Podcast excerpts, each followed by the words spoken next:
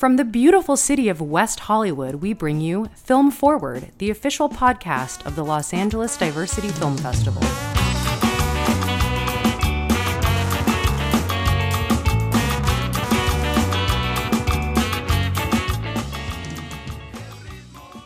Welcome back to Film Forward, everybody. The Los Angeles Diversity Film Festival is just around the corner, August 22nd through the 24th at the Let Live Theater in West Hollywood, California.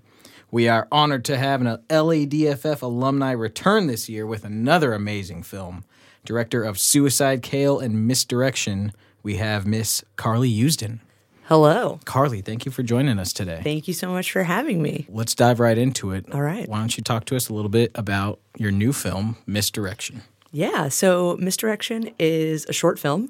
Um, it's the first film I have both written and directed. Um, and it is a queer comedy about a college freshman who uh, stumbles upon close up magic as an escape from her obsessive compulsive disorder and her unrequited crush on her roommate. And it's a fantastic short film. Thank you so much. I appreciate that. So, you know, in a short film, you touch on a lot of fun things here. There's Un- a lot going on in 14 Unrequited minutes. love, yeah, unrequited love is always always works, you know, because Pretty we- universal. We've all been there. Yep.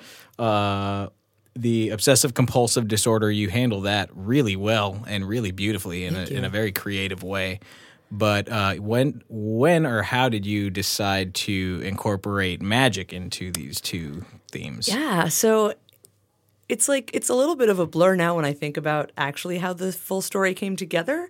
Um, for the long, I knew I wanted to write something that was sort of a kind of a queer coming of age, unrequited love sort of thing, um, based on my own stupid experiences growing up, and then I really wanted to. I had had this idea for years of making um, almost an experimental short that would sort of immerse the viewer in the mind of someone who has OCD, but not the type of OCD you're used to seeing in film and television, not Right. checking lights and things like that and checking the stove or germophobia or something like that, but the type of OCD that I have, which is counting and grouping things, uh, grouping things into into threes. Um, and so I had thought about doing that for a long time. And then one day I was just like, I'm never going to make an experimental film. What am I doing? um, and so I kind of just like let it go. So when the opportunity to write a short film came up, it was because of AFI's directing workshop for women, um, which I had been rejected from once before. Um, on a script that I didn't write because you don't have to write the script that you submit, but you do have to come with a script. And so I was like, I'm gonna I'm gonna take this chance and write my own short film and see what happens. So I knew I had this queer love story, unrequited love story I wanted to tell. Um, and in the back of my mind, I had that OCD thing brewing. And then the the additional piece, the magic happened because the magic happened. Um, I had been taking so I when I first moved out to LA, I've lived here for about six and a half years. When I first moved out here, I was I was really I had heard so much about this magic castle. I really wanted to see what was up with that. So I went to their website. I was like, oh, I can't go because I'm not a member. I don't know any members to get a guest pass. It's very exclusive. incredibly exclusive. Um, it's like a yeah. It's a it is a Victorian. For those who don't know, it is a Victorian mansion up in the Hollywood Hills that has been there forever and is where magicians hang out and do magic shows. And it's definitely haunted and it's great and I love it so much. So the thing I found on their website after my heart was broken when I realized I couldn't just show up one day was that they taught lessons. And so I immediately signed up for beginners adult magic lessons and then um, ended up taking a whole lot of magic classes at the Magic Castle. Eventually um, auditioned to become a member, became a member. So in 2015, I became a magician member of the Magic Castle, which is a whole thing. Um, I'm not. Congratulations. Thank you. It's uh, it was uh having to audition for like a board of magicians was the most terrifying. I was so nervous. I was just shaking, like trying to like do like card tricks and like shaking. But the, the That's thing a that- film in itself I know, right right? Just the audition process. Yeah. But the thing that I noticed when I was taking those classes when I first started was that for those three hours when I was in my like magic classroom downstairs at the Magic Castle, not only was I not thinking about anything else in my life, Mm. I was so focused on I mean, just like being really excited to learn magic, but also like you have to be so focused. Yeah. Like that's just what it requires. So not only was I very focused, I also wasn't having any OCD symptoms. And I thought that was super interesting. And I'm sure there's a lot of different ways that that a lot of different reasons that that could be happening. Um, I actually talked to my therapist about it, and he was like, "No, I've never heard of that before, but that's super interesting." Yeah. Um, I'm like, "There's no scholarly articles, And of course not." But um, but I thought that was super interesting, and so all of these things sort of were running around in my head at the same time. And I wrote the script, and then miraculously, I was accepted into the directing workshop for women. Um, and so the first part of what you do when you're accepted is like the first couple times you go there for like classes and things, it's mostly to workshop your script. And so through the workshopping process with my classmates and some of our mentors, it was an incredibly valuable experience because not only was it my first time having written a film, and then like getting feedback from a group was incredible. Like I mean, it was, so, it was incredible. Yeah. And I'd never experienced that before. Now I have uh, many times, but at the time I had not. And the thing they really helped me do was to really make sure that all of the pieces of the story, all three threads, were really woven together and made sure that one always was affecting the other. You know, that the magic and the OCD and the romance and all of it were just like intertwined and that was like the big like script change i guess it wasn't even a big change it was really it was more subtle things Yeah. but it was just like making sure that i was really tracking all three of those things throughout the story Well, they're all pretty seamless. I mean, you you like there's a nice balance dealing Thank with you. all three It's- things. yeah. But I think a big part of that also is because uh, your lead character is so strong, you know, and the, and her performance is so strong. Yeah. Um, that really kind of is the the glue is the character there. Yeah, the um so the character is Camilla. We call her Cam. Um, and it's played by my friend uh, Vico Ortiz, and they're amazing. Like, I cast them a f- maybe five or six months before shooting, and I, I I was like, okay, so you're great. We like met and had a coffee. We had a mutual friend. Actually, the DP of the film introduced us. Okay. Because when I showed, so Moira Morel, who's an incredible, incredible cinematographer, uh, shot the film and is a great friend of mine. And she saw the film. She's read the script in January. We were set to shoot in July of last year. And she was like, "Oh, do you have your lead yet?" And I was like, "No, but I got to get someone soon because they have to learn magic. And that's going to take a little right, while." yeah.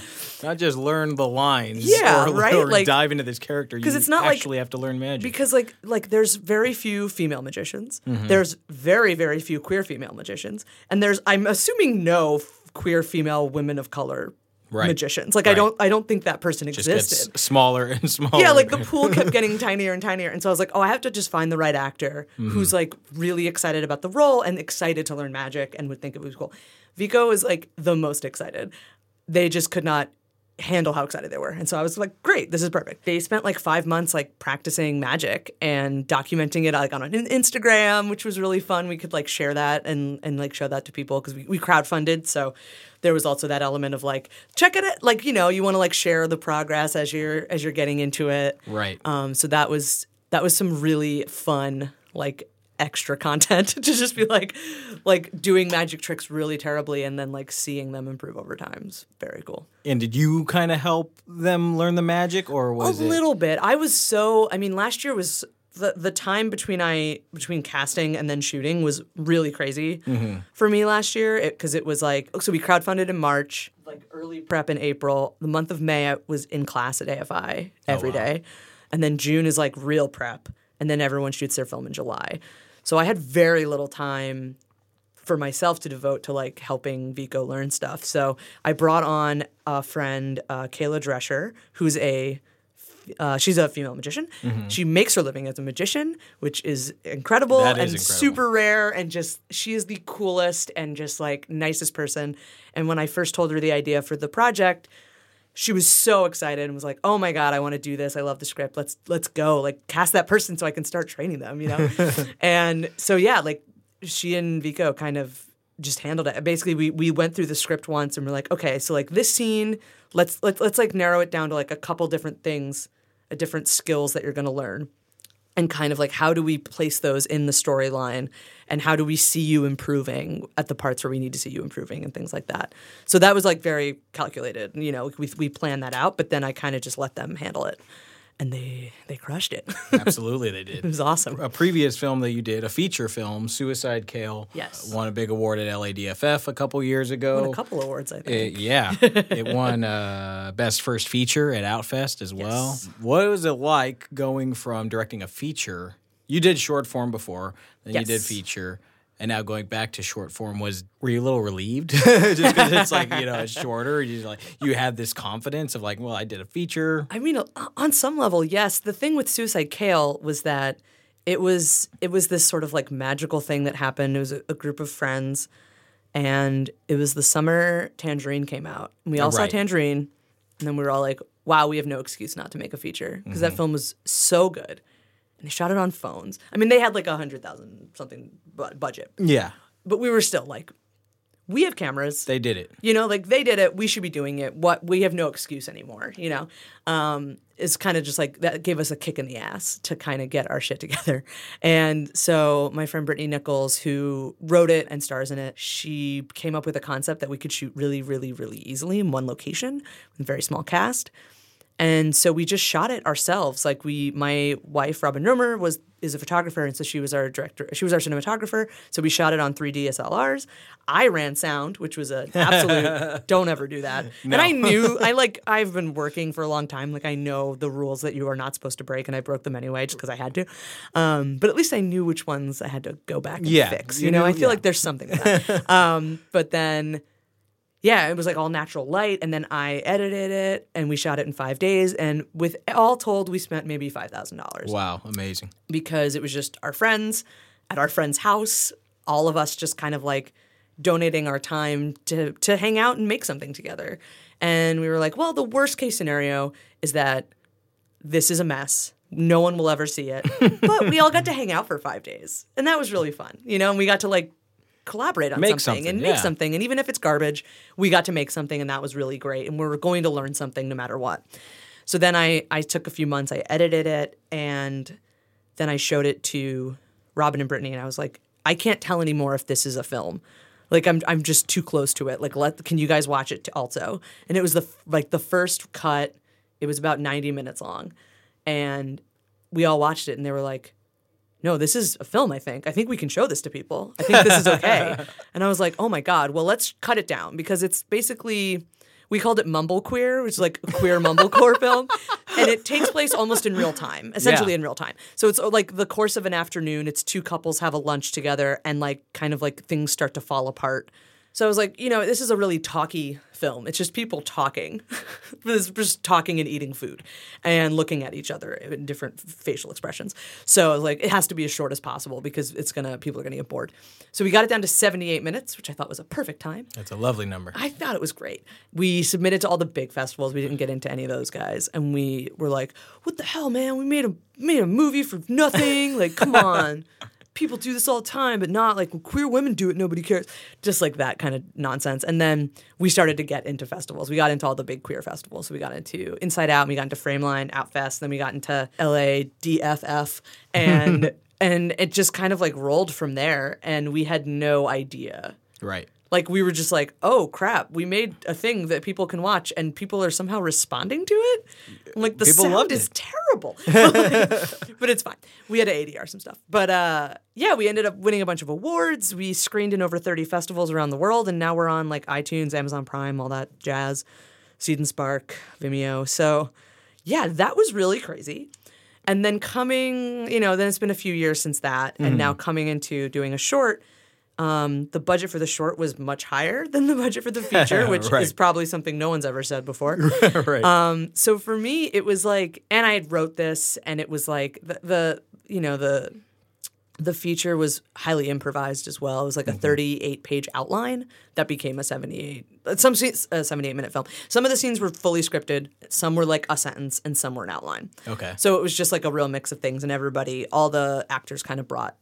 We let them make up their own characters. That's don't. This is a rule. This is a thing I learned. Don't let actors make up the their own characters because they'll all give them the craziest names. Mm-hmm. Every character in that movie has the most ridiculous name. it's so funny. I'm like, you guys are fired from making up character names. You're done. You're never doing. or having again. babies for that matter. Yeah, exactly. Don't have babies because you're gonna name them something ridiculous. No, it was great. And so with the with the short, I feel like it was definitely like higher production value and you know, I had a couple more years of making stuff under my belt. So the pressure was off in a sense, but it was Mm-hmm. also actually much higher. Right, yeah. and being part of AFI. higher- higher stakes Yeah, being part of that program Yeah. at AFI, it's it's a really prestigious program. And so I was like, oh my God, like I, I just wanna like I wanna do this story justice. I wanna Mm-hmm. like you know, I wanna do a good job for AFI and for everyone involved. And so it was it was a it was a weird mix of like, oh, this is gonna be so much easier because we have more money. yeah. But like also it's like no, because it, it requires so much more. You know, so it's, never enough. never enough. There's never enough time. There's never enough money. There's Right. never enough hours in the day, but you make it work. you make it work. Yeah. And I think you did do it justice. thank you. You're doing our podcast justice right now. We're going to take a little break. We'll be right back with Carly Usdin. We'll be talking more about her film Misdirection.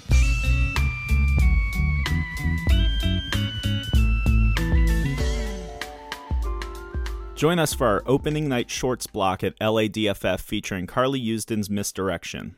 The films will be followed with a Q&A moderated by Claudia Puig, president of the Los Angeles Film Critics Association, as well as an after party where you'll get to network with all the filmmakers. Opening night shorts is August 22nd and tickets are now on sale at ladff.com. See you there.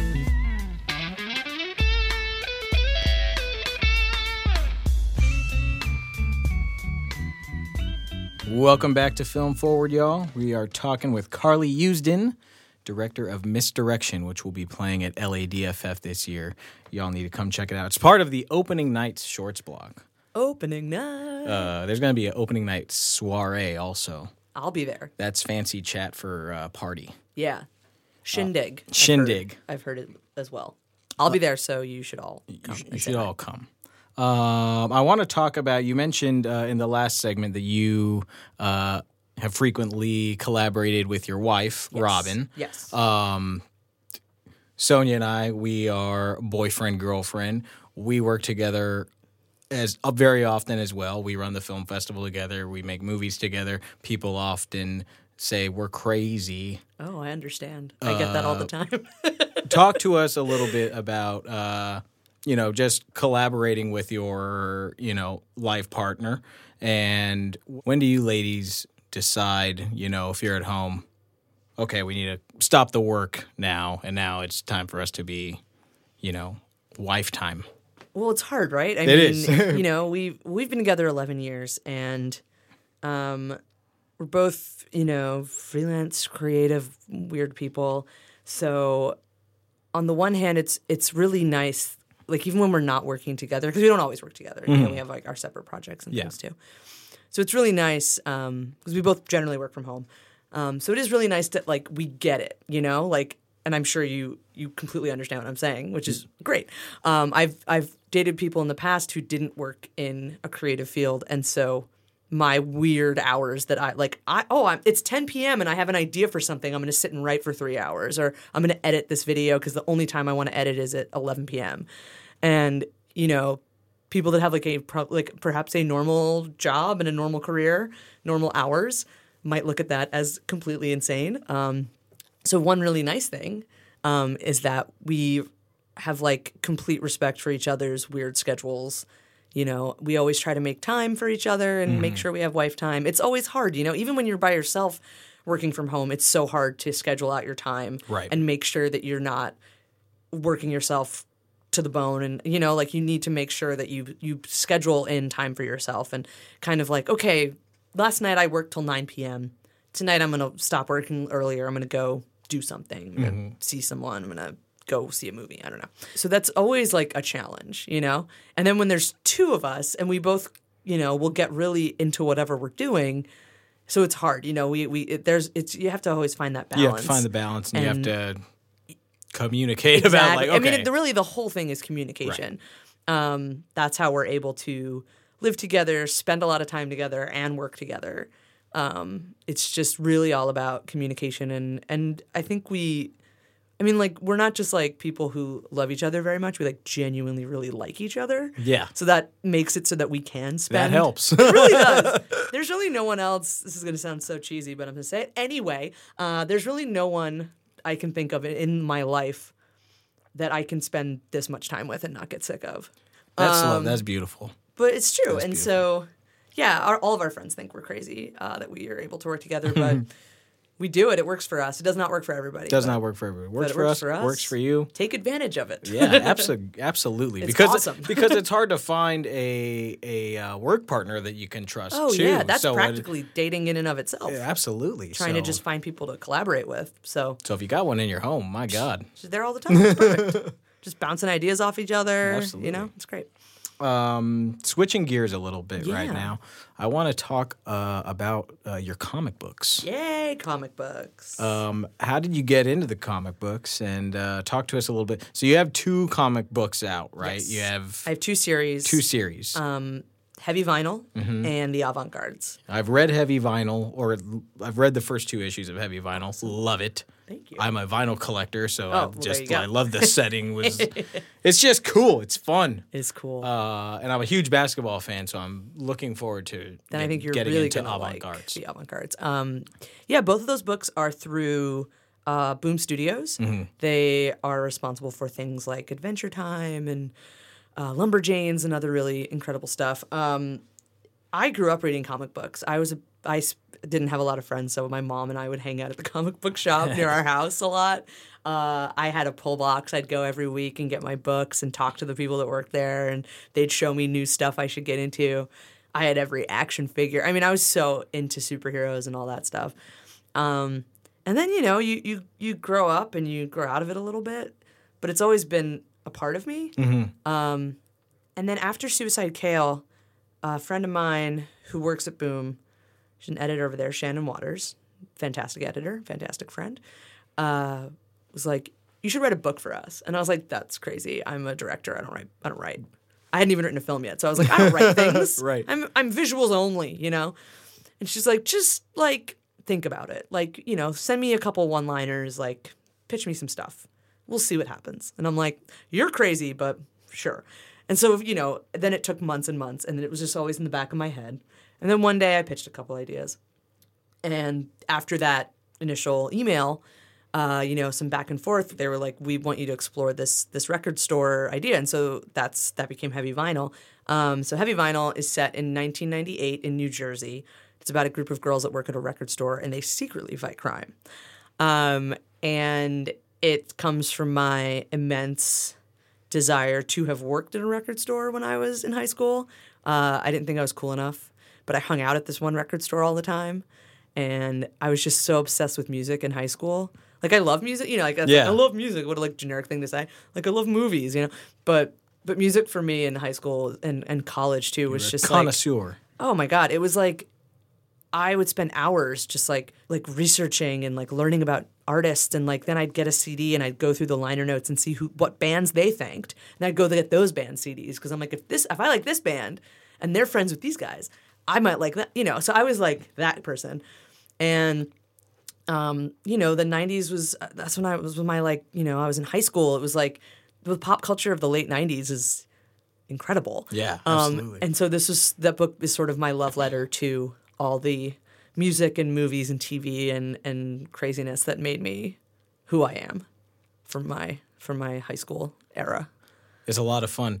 Now that you wrote comic books, did when you decided to start actually dive in and go into the comics, did that kind of inspire you to pick up the pen and write your first screenplay? hundred percent. Cool. The experience of writing heavy vinyl, um, which I was terrified to do. I was Mm-hmm. like, "Get me a co-writer. I don't know what I'm doing."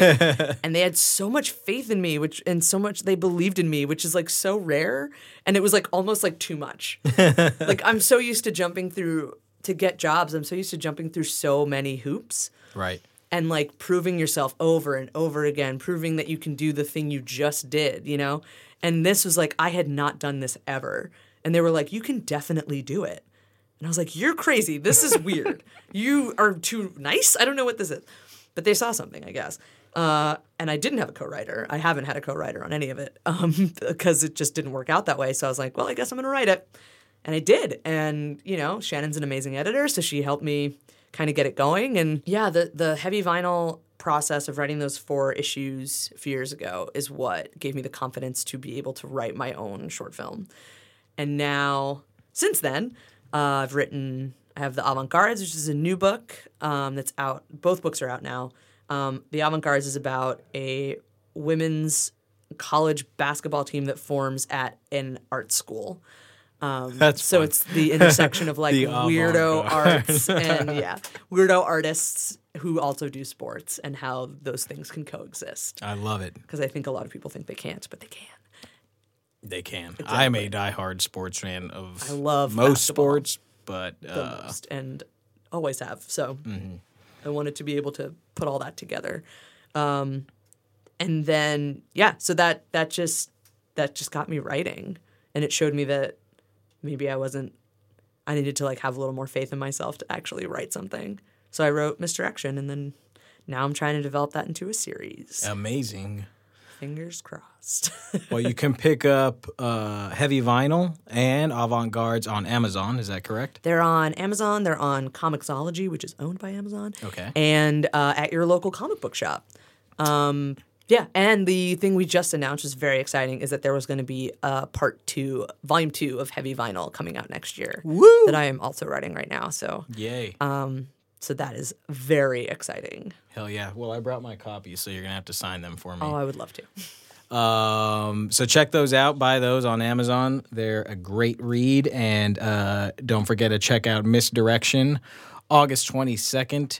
Opening night shorts at Los Angeles Diversity Film Festival at the Let Live Theater. We're both going to be there. We're both going to be partying or soireeing. Um, we've got one more segment with uh, Miss Carly, and that is our favorite segment. Give me three.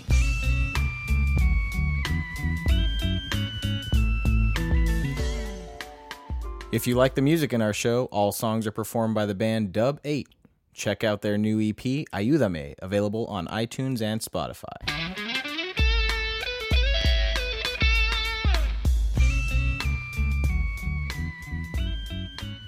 Welcome back to Film Forward. We are here with Miss Carly Usdin. Hello. She is the director of Misdirection. She's about to give us three films that may have flown under your radar, three suggestions. The segment's called Gimme Three. Carly, give us your first one. Okay, so I've decided for my gimme three, I'm going to suggest queer indie films directed by women. Love it. Um, and these were all films that I loved uh, growing up and kind of finding myself a- as a person and as a as an artist. So the first one is All Over Me.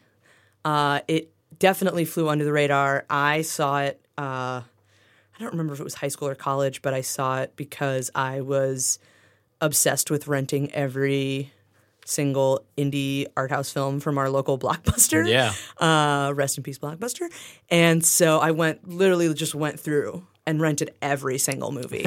Um, i started with all the queer ones then rented all the parker posey ones and then went from there. And so uh, all over me was one of the first ones i rented and it is this like it's it's little but it's it's like the tiniest little story but it feels much bigger.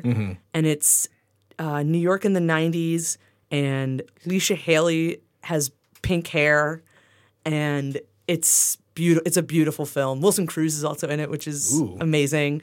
Um, and it's a fantastic sort of like indie, gritty, queer coming of age, like comedy, but like very in the style of like a lot of '90s indies, like like very dry comedy, Well, dramedy maybe. there's no indies like 90s indies. I agree. Uh, all over me. Excellent All choice. over me, check it out. Your second. My second, um, I was going to say, but I'm a cheerleader, but I feel like that probably didn't fly under the radar. Though if you haven't seen it, you should. But Check that doesn't count as my second one. Okay. It's just an extra thing I'm talking about. But I think in a similar vein, too, but I'm a cheerleader, um, in these sort of campy, queer comedies, which are things I love very deeply, but I'm a cheerleader was a huge influence on Misdirection. Um, I would recommend the film Debs, directed by Angela Robinson. Uh, she made that as a short first and then uh, developed it into a feature, and it's fantastic. The cast is amazing. Um, it's the cutest little queer romance. Um, the, it's about girls who are like students but also spies. And in your you know kind of classic romeo and juliet situation one of the good guy spy ladies falls in love with a bad guy diamond thief lady.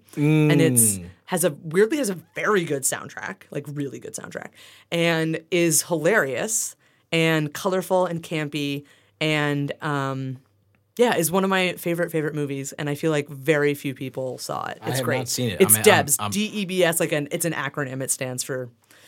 I haven't seen it in a long time. I think they explain what it stands for. Okay, cool. I'm putting it at do the they? Maybe they top don't. of my list. Okay, and now I have to have a third. You have to have a third.